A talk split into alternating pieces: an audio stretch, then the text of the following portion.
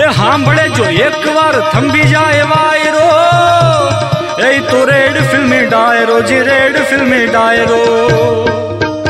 આઈન super hits 93.5 red FM પર ફિલ્મી ડાયરામાં વિરામ બાદ આપનું સ્વાગત છે વાલીડા ગબ્બર ઇઝ બેક પિક્ચરની વાર્તા આપ સાંભળી રહ્યા છો.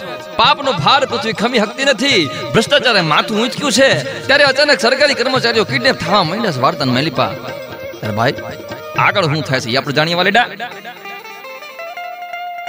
ઈ જે દહ કર્મચારીનો કિડનેપ થતા ને એમાંથી નવને કાઢી મૂકવામાં આવ્યો છે ને, એકને સજા દેવામાં આવી છે ને એ સજામાં કર્મચારીએ પોતાનો જીવ ગુમાવ્યો છે ભાઈ.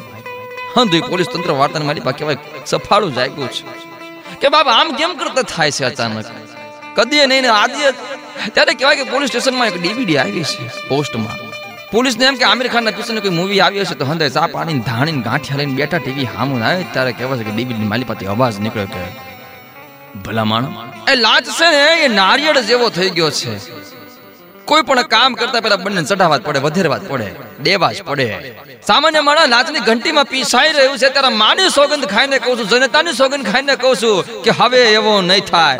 દર શુક્રવારે નવી પિક્ચરની ભેગા ભેગા એક ભ્રષ્ટાચારી સરકારી કર્મચારી પણ રિલીઝ થશે એવું કહી દઉં છું, હા. હું કઈ આતંકવાદી નથી, મારો કોઈ ધર્મ નથી. કરપ્શનનો દાસેલો હું કોણ? ગબ્બર ગબ્બર ગબ્બર. ગબ્બર. પોલીસ સ્ટેશનમાં હંદાના મોઢા ફાટીને મગર જેવા થઈ ગયા છે. એ ક્યાં છે, કોણ છે, ક્યાંથી છે, એ હંદી વાતનો ઉકેલ આપીશું. ભાઈ, એક નાનકડા અમથા વિરામ બાદ ફિલ્મ ડાયરામાં ગબ્બર ઇઝ બેક પિક્ચરની વાર્તાને માલિપા સોટેલા રેજો આયા. ક્યાં? On super hits 93.5 radio FM બસ આતે રહો.